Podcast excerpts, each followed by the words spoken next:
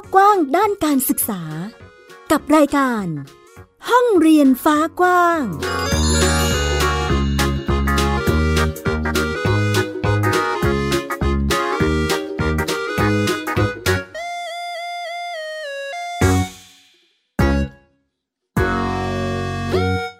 สวัสดีค่ะ ต้อนรับคุณผู้ฟังทุกท่านเข้าสู่รายการห้องเรียนฟ้ากว้างค่ะ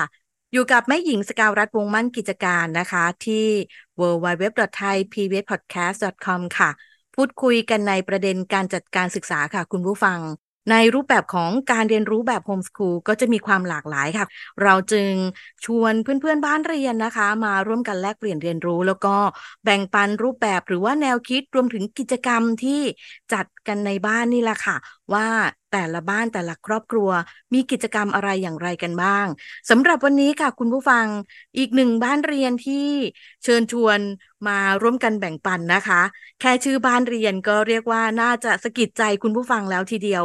คุยกันกับแม่ปลาคุณเปมิกาการัญญะนะคะ ซึ่งจัดการศึกษาแบบโฮมสกูลค่ะ ให้กับน้องพอดีนะคะ เด็กชายพานรินการัญญะนะคะ เจ้าของบ้านเรียนพญาลิงค่ะ สวัสดีค่ะ แม่หญิงแม่ปลานะคะ เปมิกาการัญญาค่ะ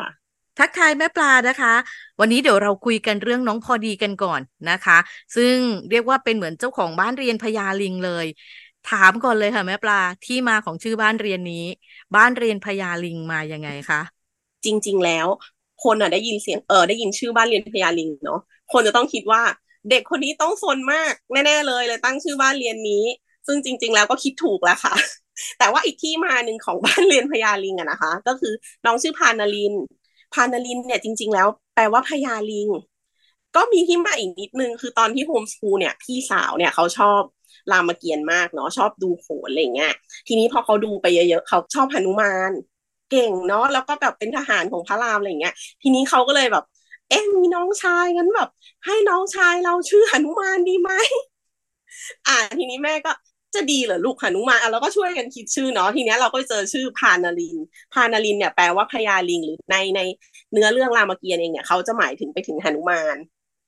ซึ่งตอนที่ตั้งชื่อก็ไม่ได้คิดว่า น้องเกิดมาแล้วจะพญาลิงสมชื่อขนาดนี้ ด้วยความที่เป็นคุณแม่ลูกสองเนาะแล้วก็ผ่านการโฮมสคูลมาทั้งสองคนทั้งพี่ทั้งน้องอยากจะบอกแบบนี้ค่ะว่า เออเด็กแต่ละคน แม้เราจะเลี้ยงดูมาด้วยพ่อแม่คนเดียวกันบ้านเดียวกัน ไม่ได้หมายความว่าเขาจะเหมือนกัน อย่างอย่างตอนสมัยที่จัดโฮมสคูลให้คนพี่ พี่เขาก็ค่อนข้างที่จะมีความสนใจในเรื่อง นิทาน วรรณกรรม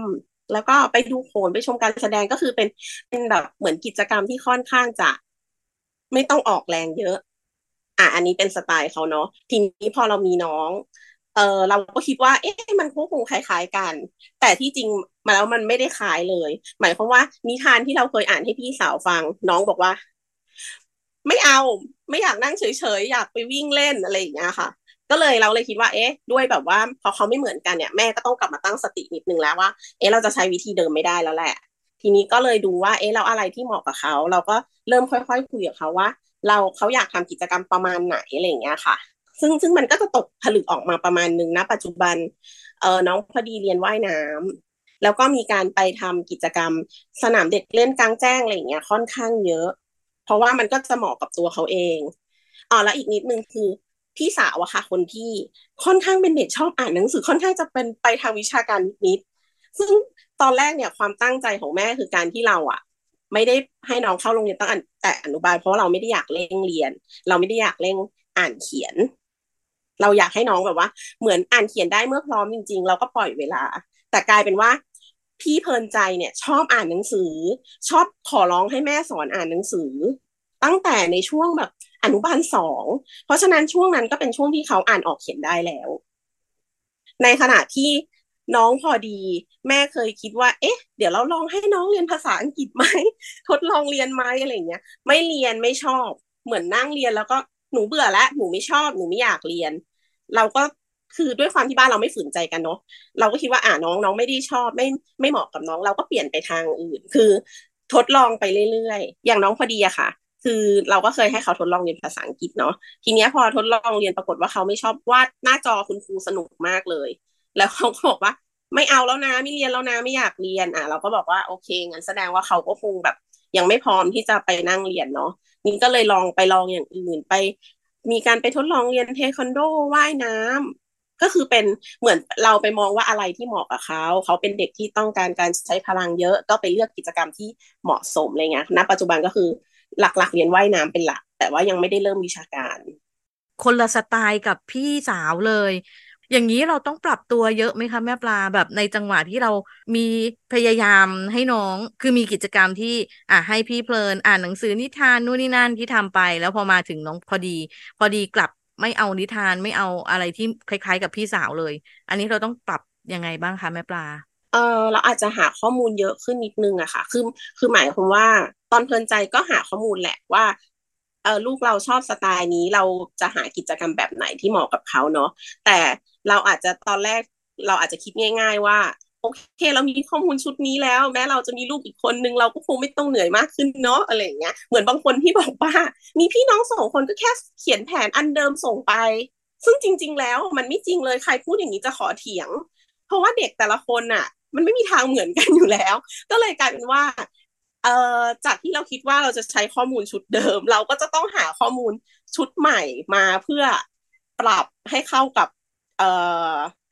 บุคลิกลักษณะนิสัยของน้องอะค่ะอ่าต้องบอกว่าบ้านนี้หาข้อมูลตลอดเวลานะคะ คุณผู้ฟังคือแม่ปลาตั้งแต่ที่รู้จักกัน แม่ปลาจะเป็นครอบครัวที่มีการดูแลน้องเพลินใจคือพี่สาว แล้วก็จะมีข้อมูลคือพยายามหาความรู้หาข้อมูลต่างๆ เพื่อที่จะมา support หรือว่าดูแลน้องเพลินใจให้ได้ดีที่สุดเนาะพอมาน้องพอดี เอามีการเปลี่ยนแปลงข้อมูลชุดใหม่ก็จะเริ่มต้องมาแล้วแหละ เพื่อที่จะได้หาข้อมูลหรือว่าเป็นกิจกรรมความรู้ที่จะมา support ให้น้องพอดีนั่นเองนะคะ ในมุมของการหาข้อมูลเหล่านี้ค่ะ แม่ปลาเรารู้สึกเหมือนกับว่า เอ๊ะฉันจะต้องกลับมาเหมือนเดิมไหมหรือว่าเรารู้สึกเอ๊ะเปิดโลกหรือเปล่า ความรู้สึกของเราเป็นยังไงบ้างคะเออเรียกว่าเป็นการเปิดโลกของแม่ก็ได้ เพราะว่าด้วยความที่แม่กับเพลินใจมีความคล้ายกันเนาะเราก็จะชอบอะไรคล้าย ๆกัน อ่าทีนี้เราเราก็เหมือนสิ่งที่เราหาไปแล้วก็แบบเหมือนไปเล่าให้ลูกฟัง ก็จะเป็นสิ่งที่เราสนใจแม่ชอบอ่านหนังสือเพลินใจก็ชอบอ่านหนังสือ แต่ว่าแม่ไม่ได้ไม่ได้ต้องการการใช้พลังขนาดนั้น แม่แม่ก็อาจจะต้องแบบว่าเหมือนไปมีอีกสังคมหนึ่งที่อ๋อ เด็กผู้ชายเขาทำกันแบบนี้เนาะโอเค อันนี้มันเหมาะสำหรับเด็กผู้ชายเนาะอะไรอย่างเงี้ยอย่างสมมติว่าเอ่อพวกสนามเด็กเล่นในร่มที่ต้องปล่อยพลังเยอะ ๆอะค่ะ เพลินใจเนี่ยเคยทดลองไปแล้วอะเขาก็ไม่สไลเดอร์ ไม่ปีนป่าย เขาก็ไปนั่งในมุมสำหรับเด็กเล็กที่วาดรูประบายสี เราก็จะรู้แล้วว่าอ๋ออันเนี้ย มันไม่เหมาะกับลูกเราเนาะเราก็จะไม่ค่อยได้ไปคือไปลองครั้งเดียวแล้วเลิก แต่พอมามีพอดีเนี้ยเราจะต้องไปดูแล้วว่าโอ้ยที่นี่มีที่กระโดด ที่นี่มีที่ปีนป่าย ที่เด็กผู้ชายเขาชอบกัน แล้วเราก็อ่าพาน้องไป ซึ่งซึ่งจริง ๆ แล้วมันก็เป็นข้อดีนะคะ พอพอเรามีลูกสองคนเนาะคุณอ่าเมื่อก่อนเนี่ยคุณแม่จะดูแลน้องเพลินใจเป็นหลัก แต่พอมีพอดีมาอีกคนนึงแล้วกิจกรรมที่พอดีชอบเป็นกิจกรรมที่แบบผู้ชายผู้ชาย เป็นเรื่องดีมากเลยที่คุณพ่อจะเข้ามามีส่วนร่วมมากขึ้น อ่า เพราะฉะนั้นก็เลยเหมือนแบบอะกิจกรรมนี้เป็นกิจกรรมผู้ชายแล้วแหละต้องใช้พลังต้องไปปีนป่ายต้องอะไรเนาะพอดีไปกับพ่อลูก ก็คือเหมือนเป็นการแบ่งเบาแต่แต่เหมือนเออบ้านเราก็เรียกว่าเป็นการแบ่งหน้าที่อ่าตามความเหมาะสมอยู่แล้วอะค่ะ อ่า เป็นจังหวะคุณพ่อได้เข้ามาเหมือนมีส่วนร่วมใน ภารกิจนี้เพิ่มมากขึ้นนะคะอ่าน่าจะสนุกสนานทีเดียว เพราะว่าพอดีน่าจะได้ปล่อยพลังกับคุณพ่อได้เต็มที่นะคะ ในจังหวะของการที่พี่เพลินใจไปโรงเรียน เอ๊ะทำไมแม่ปลามีมุมไหนมีแนวคิดยังไงเราไม่เอ๊ะไปโรงเรียนกับพี่ไหมหรือน้องไปโรงเรียนดีกว่า ไปส่งก็คือไปด้วยกันอะไรอย่างเงี้ยเคยมีมุมคิดแบบนี้ไหมคะ หรือว่ามีเหตุผลอะไรที่เราเลือกมาโฮมสคูล คิดตั้งแต่ต้นเลยนะคะ เหตุผลเนี่ย คือบ้านเราอะค่ะ ค่อนข้างจะมีแนวคิดในเรื่องของความแตกต่าง คือเราเราไม่ได้หมายความว่า เอ๊ะเออพี่น้องต้องได้เหมือนกัน ทุกอย่างต้องเหมือนกันเออบางอ่าอันนี้อย่างบางบ้าน ซื้อของให้พี่จะต้องซื้อของสิ่งเดียวกันให้น้อง หรือวันนี้วันเกิดน้องพี่จะต้องได้ของขวัญด้วย ซึ่งบ้านเราไม่มีแนวความคิดนี้เลย บ้านเรามองว่าในเมื่อวันนี้เป็นวันสำคัญของพี่ พี่ต้องได้ของขวัญแต่ไม่ได้เป็นน้องต้องได้ หรือว่าสิ่งเนี้ยเหมาะกับพี่นะ เพราะว่าพี่ชอบอันเนี้ยก็ไม่ได้หมายความว่าน้องต้องชอบเหมือนกันหรือได้เหมือนกัน เราชัดเจนในเรื่องนี้มาตลอด แต่ว่าพี่น้องเขาก็จะมีการตกลงแชร์กันอยู่แล้ว ซึ่งอันนี้ก็มองเป็นข้อดีด้วยนะว่าเขาไม่ต้องได้เหมือนกัน แต่เขาเอามาตกลงกันเองหรือเอามาแบ่งปันกัน ทีนี้ด้วยด้วยพื้นฐานวิธีการคิดแบบนี้อะค่ะทำให้รู้สึกว่า โอเค คนที่เนี่ย เราผ่านการตัดสินใจ ผ่านการเลือกหาเหตุผลด้วยกันมา ว่าเขาอะอยากจะเข้าโรงเรียนด้วยเหตุผลอะไร แล้วแม่ก็เห็นเห็นด้วยกับเหตุผลของเขาเนาะเราผ่านการตัดสินใจร่วมกัน แต่ไม่ได้หมายความว่าเออแล้วแล้วหลังจากที่พี่เข้าโรงเรียนนะคะ เราก็มีการประเมินกันเรื่อยๆเนาะไม่ใช่ว่าส่งลูกเข้าโรงเรียนละ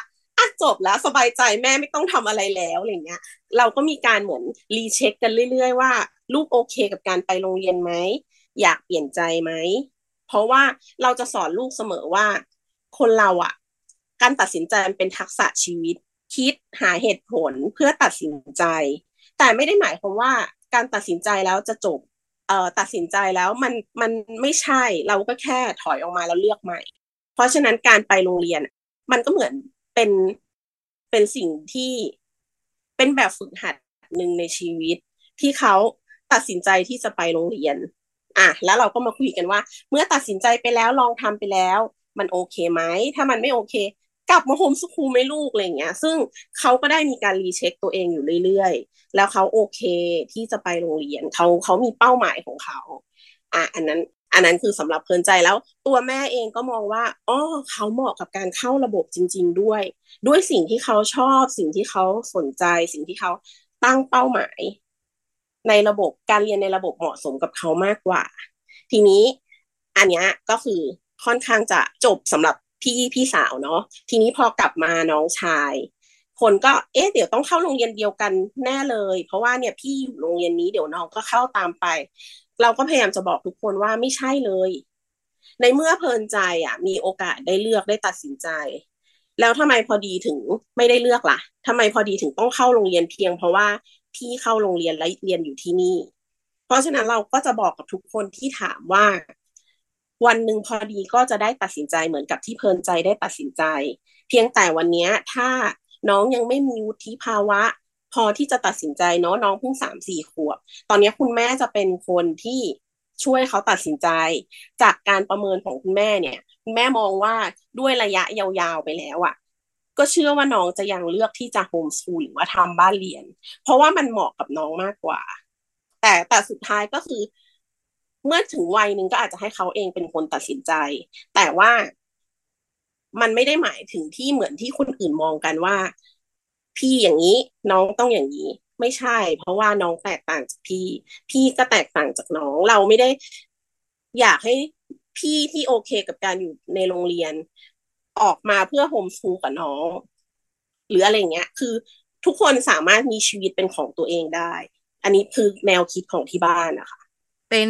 พื้นที่การให้ความเคารพในความเป็นตัวตนของแต่ละคนเนาะ ซึ่งแต่ละคนไม่ว่าจะเป็นเด็กหรือผู้ใหญ่ ทุกคนล้วนแล้วแต่มีความเป็นตัวเอง แล้วก็สามารถที่จะเลือกได้นะคะ ซึ่งเป็นอีกหนึ่งลักษณะค่ะคุณผู้ฟังที่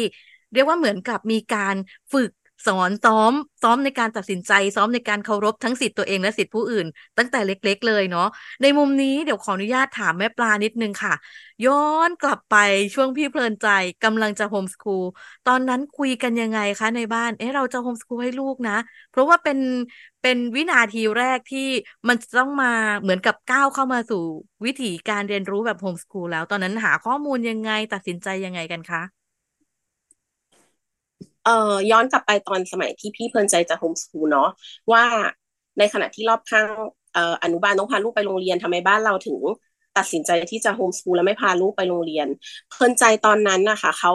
ค่อนข้างเป็นเด็กที่ต้องใช้เวลาในการปรับตัวช้า แล้วก็ติดแม่มาก ๆเลย ทีเนี้ยก็เลยคิดว่า เอ๊ะ ถ้าเราเอาลูกเข้าโรงเรียนตั้งแต่อนุบาลลูกจะต้องไม่มีความสุขแน่ๆเลยเขาจะต้องไปแบบ คือคือตอนนั้นก็ไม่ได้คิด ว่าโรงเรียนไม่ดี ตอนนี้ก็ไม่ได้คิดว่าโรงเรียนไม่ดีนะ คือการไปโรงเรียนก็ก็ดีถ้าเหมาะกับเด็ก แต่ว่าตอนนั้นเนี่ยคิดว่า ถ้าเขาอยู่กับแม่เขาก็คงมีความสุขเนาะได้กอดแม่ได้ได้ ขอให้แม่เล่านิทานได้ทำนู่นทำนี่ร่วมกับแม่ ถ้าไปโรงเรียนเนี่ยเขาจะต้องไปนั่ง แล้วก็แบบไม่คุ้นเคยกับเพื่อน ไม่คุ้นเคยกับครู เพราะว่าเขาต้องใช้เวลาปรับตัวนาน เขาก็คงจะไปนั่งร้องไห้ที่โรงเรียน ซึ่งแม่มองว่า ในเมื่อเรามีทางเลือกอื่น ที่จะไม่ต้องให้เขาไป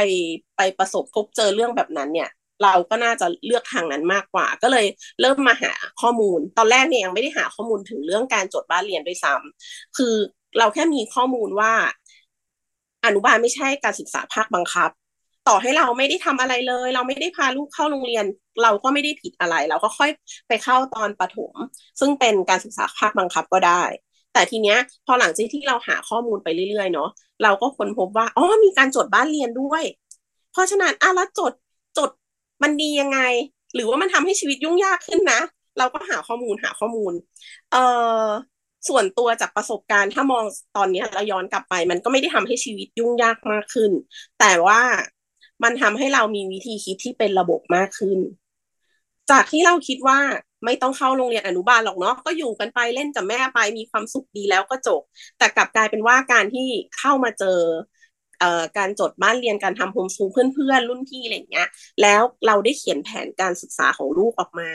พอเราเขียนออกมาเราได้มีการประเมินในแต่ละปี ซึ่งทำให้เราได้ทบทวนว่าอ๋อลูกเรามีความสนใจอันนี้มากเป็นพิเศษนะ หรือว่าอันนี้ไม่สนใจเลยนะ แต่ถ้าทั้งหมดแล้วมีการสรุป ในแต่ละปีมันทำให้เราสามารถเอาไปต่อยอดได้มากขึ้น เพราะว่าต้องบอกว่าเพลินใจเองเนี่ยเขาก็ค่อนข้างค้นพบตัวเองจากการที่แม่ทำโฮมซูลแล้วก็เขียนแผนบ้านเรียนแบบนี้ เขาก็เลยเจอในสิ่งที่เขาชอบและสนใจ และเราก็สามารถสนับสนุนเขาได้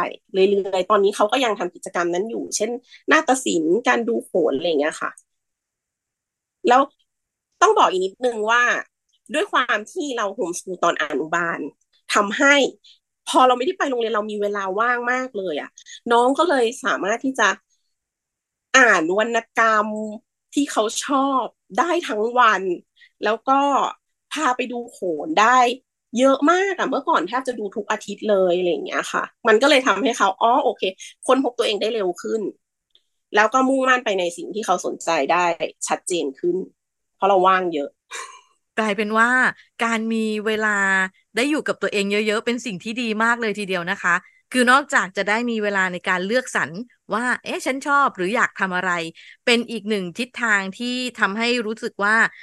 จังหวะต่อไปหรือจังหวะที่จะก้าวไปข้างหน้าเราจะไปทางไหนดีนั่นเองเนาะแล้วก็อีกมุมหนึ่งที่แม่ปลาบอกว่า การมาโฮมสคูลกลายเป็นว่าเราได้รู้จักตัวเองหรือว่ามีการทำให้วิถีชีวิตเป็นระเบียบมากขึ้น ได้ทบทวนได้ประเมินลูกในทุกๆ ปีนะคะว่าอ่ามันมีวิธีการเเรียนรู้อย่างไรเกิดขึ้น แล้วลูกน่าจะไปทางไหนยังไงเนาะรวมกับในจังหวะที่ทางครอบครัวนี้ ก็เคารพในความเป็นตัวตนหรือว่าให้ในส่วนของการเลือกตัดสินใจจากตัวของลูกเองนะคะ ก็ดำเนินการไปในจังหวะที่ตอนนี้น้องเพลินใจไปโรงเรียนแล้วนะ แล้วก็ยังมีความสุขในทุกกิจกรรมที่ทำส่วนน้องพอดีก็ จะได้ใช้พลังเต็มที่นะคะ เป็นการปล่อยพลังเหมาะกับช่วงวัยของเขาด้วยนะคะ จังหวะเด็กผู้ชายที่อยู่ในช่วงปฐมวัยเนาะในส่วนของการดำเนินกิจกรรมทั้งหลาย อันนี้แม่ปลาเลือกกิจกรรมยังไงให้น้องพอดีคะเราเลือกสรรยังไงบ้าง ตั้งแต่สมัยลูกสาวเนาะก็จะพยายามหากิจกรรมที่หาเยอะๆก่อน เน้นเยอะไว้ก่อนเลยจริง ๆ เออก็คือหาเยอะๆไว้ก่อนแล้วเราก็มาดูว่าอันไหนที่พอจะเหมาะสมกับลูกเรา อย่างปกติเนี่ยเวลาบ้านเราเวลาไปไหน ก็จะไปกันสี่คนพ่อแม่ลูก ทีเนี้ย พอเวลาเรามีกิจกรรมในมือเยอะเนี่ย เราก็อาจจะส่วนหนึ่งเพลินใจโตละเก้าขวบแล้ว เราก็จะส่งกิจกรรมนี้ให้เขาดูเลย เลือกเลยจ้าว่าอยากได้กิจกรรมไหนอยากไปกิจกรรมไหน แล้วก็ บอกแม่มา แม่ก็จะจัดตารางให้ ในส่วนของพอดีเองเนี่ย เวลาเรามีกิจกรรมที่น่าสนใจเราก็จะเปิดรูปให้เขาดูชวนเขา อยากมาไหมอยากเข้าร่วมอันนี้ไหมโอเค พอเราได้กิจกรรมตามความสนใจของลูก เราก็เอามาจัดตาราง แล้วก็ค่อนข้างจะต้องเป็นทีมครอบครัวนิดนึงว่า อะอันนี้พ่อพาลูกชายไปแม่ไปกับลูกสาว หรืออันนี้ไปกันยังไง หรืออันนี้ไปร่วมกัน คือเรียกได้ว่าเป็น เป็นเป็นการทำงานเป็นทีมที่ณปัจจุบันมันดีมากๆเลยในการที่เราช่วยกันคัดเลือกกิจกรรม แล้วก็ไปร่วมกิจกรรมนั้นๆอะไรเงี้ยค่ะ เพราะว่า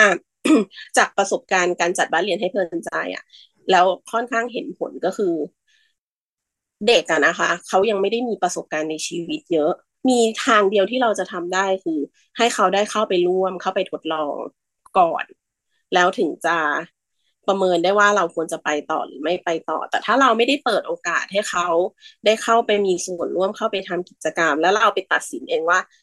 คนนี้ต้องเหมาะกับอย่างนี้ คนนี้ต้องเหมาะกับอย่างนี้ ซึ่งมันมันเป็นการคิดของพ่อแม่มันไม่ได้สิ่งเป็นสิ่งที่เกิดขึ้นจริงจากการเรียนรู้ของลูกอะค่ะ เราก็เลยเน้นการถามเมื่อกี้ถามว่าเลือกยังไง แทบไม่ได้เลือกเลย เพราะว่าอะไรที่ไม่เคยเราลองหมดเลย ประมาณนั้นค่ะ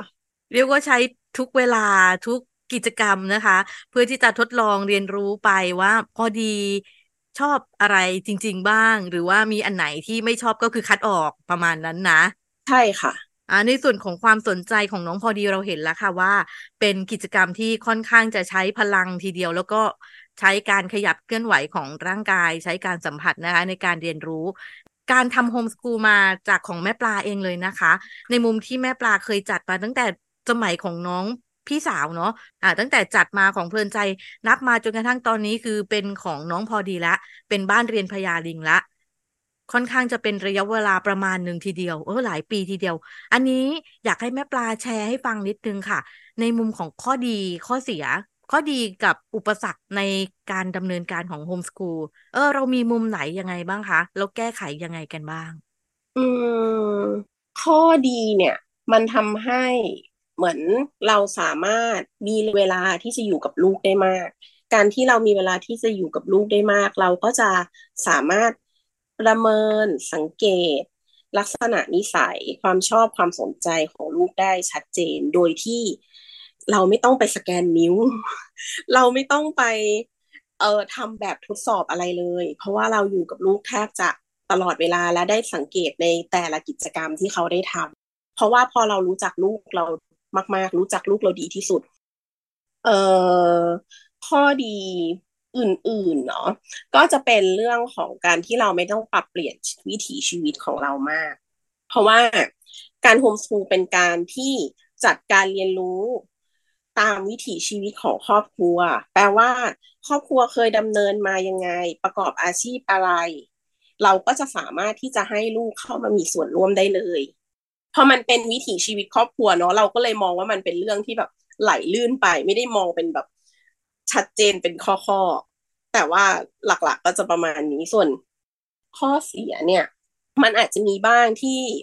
ถ้าเราไม่ได้มีตารางชัดเจนเนี่ย ลูกก็อาจจะแบบเรื่อยๆตื่นมาเรื่อยๆ ไม่ได้ไม่ได้มีกิจกรรมอะไรชัดเจนอะไรเงี้ยที่ต้องทำอะไรอะไรเงี้ยค่ะ ก็คือถ้าเรา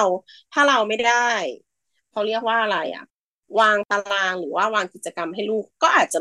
ไม่ได้ทำอะไรที่จับต้องได้เลย อาจจะมองคนอื่นก็อาจจะมองว่าแบบเนี่ยคืออยู่บ้านเฉยๆไม่ได้เรียนรู้อะไรเลยอะไรอย่างเงี้ยค่ะ แต่ว่าจริง ๆเขาก็ได้เรียนรู้นะแม้การอยู่ว่างๆเด็กก็ได้เรียนรู้ ข้อเสียที่ที่ที่เห็นหลักๆ เลยเนี่ยก็คือเป็นการที่แม่จะเหนื่อยมาก เพราะว่าบางทีเราก็แอบอิจฉาเนาะเวลาที่เพื่อนๆที่ตอนเช้าส่งลูกไปโรงเรียน แล้วมีเวลาว่างจนถึงไปรับลูก เขาก็จะได้ไปพักผ่อนไปทำกิจกรรมส่วนตัวเนาะที่เอ่อคุณแม่สนใจ แต่ของเราเนี่ยเอ่อกิจกรรมที่เราสนใจเราก็ต้องเป็นกิจกรรมที่แชร์กับลูก คือทำกิจกรรมร่วมกันตลอดเวลาอะไรอย่างเงี้ยค่ะ ในมุมของบ้านเรียนพญาลิงหรือว่าจากตัวแม่ปลาเองนะคะ ทั้งข้อดีและข้อเสียอุปสรรคที่เกิดขึ้นเนาะซึ่ง เป็นอีกหนึ่งรูปแบบการเรียนรู้ที่หลาย ๆ ครอบครัวที่กำลังโฮมสคูลอยู่หรือว่ากำลังตัดสินใจนะคะ อาจจะได้มุมมองในลักษณะที่เอ๊ะบ้านฉันก็มีประเด็นนี้นะ หรือกำลังเลือกทิศทางแบบนี้ก็นำไปปรับใช้ได้เลยนะคะ เป็นมุมของการเรียนรู้เป็นตัวเอง เติบโตเพื่อการเป็นตัวเองที่ไม่ต้องเปลี่ยนอะไรเปลี่ยนแปลงอะไรมากจากครอบครัวของตนเองนั่นเองเนาะในช่วงท้ายเดี๋ยวให้แม่ปลาฝากเป็นกำลังใจแล้วกันค่ะ เอ่อสิ่งที่อยากพูดเสมอคือเอ่อบ้านเรียนที่โฮมสคูลใหม่ อาจจะต้องอาจจะได้ยินจากหลาย ๆ บ้านมาเนาะเขาก็จะกังวลเรื่องว่าโฮมสคูลแล้วเด็กจะไม่มีสังคมหรือเปล่า จะไม่มีระเบียบหรือเปล่า จะตามวิชาการเพื่อนไม่ทันหรือเปล่า ในวันหนึ่งที่เขาจะต้องเข้าโรงเรียนหรือว่า ในวันหนึ่งที่จะต้องเรียนรู้กันจริง ๆ เนาะทีเนี้ย บ้านเราเองอะค่ะ ตอนที่จัดบ้านเรียนให้ลูกสาวคนโตเนาะเราก็เคยกังวลเรื่องพวกนี้แหละ แต่ว่าตอนเนี้ยด้วยประสบการณ์ที่เราผ่านมาหลายปี อยากจะให้กำลังใจว่า เนี่ยทำมาแล้วคนนึงแหละ แล้วกำลังทำคนที่สองแหละ ซึ่งมันเห็นผลจากคนโตชัดเจนมากเลยนะว่าหนึ่งพอเขาเริ่มเข้าโรงเรียนนะคะการที่เขาได้เรียนเมื่อพร้อมจริง ๆอะ่ะ มันทำให้เขาค่อนข้างแบบเปล่งประกายมากเลยนะ เพราะเขาไม่ได้ถูกบังคับ เขามีทัศนคติที่ดีกับการเรียนรู้ เพราะเขาไม่ได้ต้องเรียนเพื่อไปสอบ ต้องเรียนเพื่อพ่อแม่บังคับ ต้องหัดอ่านต้องคัดลายมือ เพราะว่าแม่บังคับแล้วแหละไม่งั้น ที่โรงเรียนจะตามเพื่อนไม่ทัน พอเขาในวัยอนุบาลในช่วงปฐมวัยที่เขาไม่ได้ผ่านเรื่องพวกนี้มาเลยทำให้เขากระตือรือร้นในการเรียน เขา ตามเพื่อนทัน เพราะว่าสมองเขาค่อนข้างแบบ ผ่านการมีความสุขมาเยอะมากเลยอะพอเวลาไปเรียนวิชาการอะเขาก็รับได้เต็มที่ แล้วก็จัดการตัวเองได้ดี เพราะว่าไม่ต้องมีคนมาคือคือด้วยความที่ปฐมวัย อันนี้ขอพูดนิดนึงคือด้วยความที่ปฐมวัยอะค่ะ เด็กอนุบาลที่ต้องเข้าโรงเรียน ก็จะถูกบังคับให้ทำการบ้าน ทีเนี้ย เด็กอะไม่ได้มีความรู้สึกว่าการบ้านทำทำไมทำเพื่ออะไรรู้แต่ว่าต้องทำเพราะว่าผู้ใหญ่บอกว่าต้องทำพอโตขึ้นเขาก็จะถูกต้องคอยบอกว่าต้องทำการบ้าน ต้องคอยบอกว่าต้องอ่านหนังสือ เพราะว่าเขาเคยชินกับการถูกสั่งถูกสั่งมาเรื่อยๆ ในขณะที่เมื่อเขาเข้าเพลินใจเมื่อเขาเข้าโรงเรียนเมื่อพร้อมเนี่ย เขาสามารถจัดการทุกอย่างได้เอง เพราะว่าเขารู้ว่าเขาทำเพื่ออะไร มีการบ้านต้องทำเพราะว่าเป็นการฝึกฝนตัวเองต้องรับผิดชอบ หนังสืออ่านแล้วเขาได้ความรู้ เขาเขาไม่ได้ทำเพราะมีใครสั่งให้ทำแต่เขามีทัศนคติกับการเรียนรู้ ซึ่งมาจากการที่เขาไม่ได้ถูกเร่งเรียนและโฮมสกูลมาตั้งแต่เด็ก อันนี้ก็เลยมองว่าคนที่กังวลคือคนส่วนใหญ่เวลามาขอคำปรึกษาและกังวลคือ แล้วถ้าเกิดวันหนึ่งเปลี่ยนใจเข้าระบบล่ะลูกจะตามเพื่อนไม่ทันไหมลูกจะเข้ากับเพื่อนไม่ได้ไหมจากประสบการณ์บอกได้เลยว่าไม่จริงเลย เด็กเขาก็จะมีช่วงวัยของเขายังไงเขาก็อยู่ร่วมในสังคมได้ เพราะว่าเขามีตัวตนที่ชัดเจนและดีพอที่จะเติบโตไปอ่าเป็นกำลังใจที่ดีมาก ๆ เลยรวมถึงแฝงแนวคิดมุมคิดไปด้วยค่ะ คุณผู้ฟังว่าในรูปแบบของการที่เราจะเป็นคุณพ่อคุณแม่เลี้ยงดู ให้คนคนหนึ่งเติบโตมาได้อย่างมีคุณภาพ เต็มที่เข้มแข็งแล้วก็สามารถที่จะรู้ตัวตนรู้หน้าที่ได้นะคะ เป็นในลักษณะที่เป็นไปตามความพร้อมของผู้เรียนนั่นเองนะคะคุณเปมิกาการัญญะนะคะ บ้านเรียนพยาลิง วันนี้รายการห้องเรียนฟ้ากว้าง ขอบพระคุณแม่ปลามากๆเลยค่ะ ที่ได้มาร่วมกันพูดคุยแบ่งปันนะคะ ขอบคุณค่ะ ขอบคุณค่ะ ขอบคุณแม่หญิงเช่นกันนะคะ ที่ได้มีโอกาสมาแลกเปลี่ยนกันเนาะทางเราเองในระหว่างที่คุยก็ได้ตกผลึกบางอย่างเหมือนกัน เรียกได้ว่ามีประโยชน์เหมือนกันค่ะ แล้วก็ดีใจที่ได้แบ่งปันค่ะ ค่ะเยี่ยมเลยค่ะ เป็นการแลกเปลี่ยนเรียนรู้กันในมุมของการได้นั่งพูดคุย ได้นำเสนอ แล้วก็เราเองก็มีการตกผลึกในทุกๆ ครั้งที่ได้คุยกับหลาย ๆ ครอบครัวรวมถึงตัวแม่หญิงเองแล้วก็คุณผู้ฟังก็น่าจะได้ตกผลึกอะไรบางอย่างเช่นกันนะคะ และนี่คือทั้งหมดของรายการห้องเรียนฟ้ากว้างที่นำมาฝากคุณผู้ฟังในวันนี้นะคะ ขอบพระคุณทุกการรับฟังค่ะ คุณผู้ฟังสามารถกลับมาติดตามรับฟังรายการห้องเรียนฟ้ากว้างได้ใหม่อีกครั้งที่ www.thaipbspodcast.com นะคะ เจอกับแม่หญิงสกาวรัฐปงมั่นกิจการอีกครั้งในสัปดาห์หน้าค่ะ วันนี้ต้องลาไปแล้วค่ะ ห้องเรียนฟ้ากว้าง การศึกษาที่ไม่มีวันสิ้นสุดนะคะ สวัสดีค่ะ ติดตามรายการได้ทางเว็บไซต์และแอปพลิเคชันของไทย PBS Podcast Spotify SoundCloud Google Podcast Apple Podcast และ YouTube Channel ของ Thai PBS Podcast Thai PBS Podcast We the World We the Voice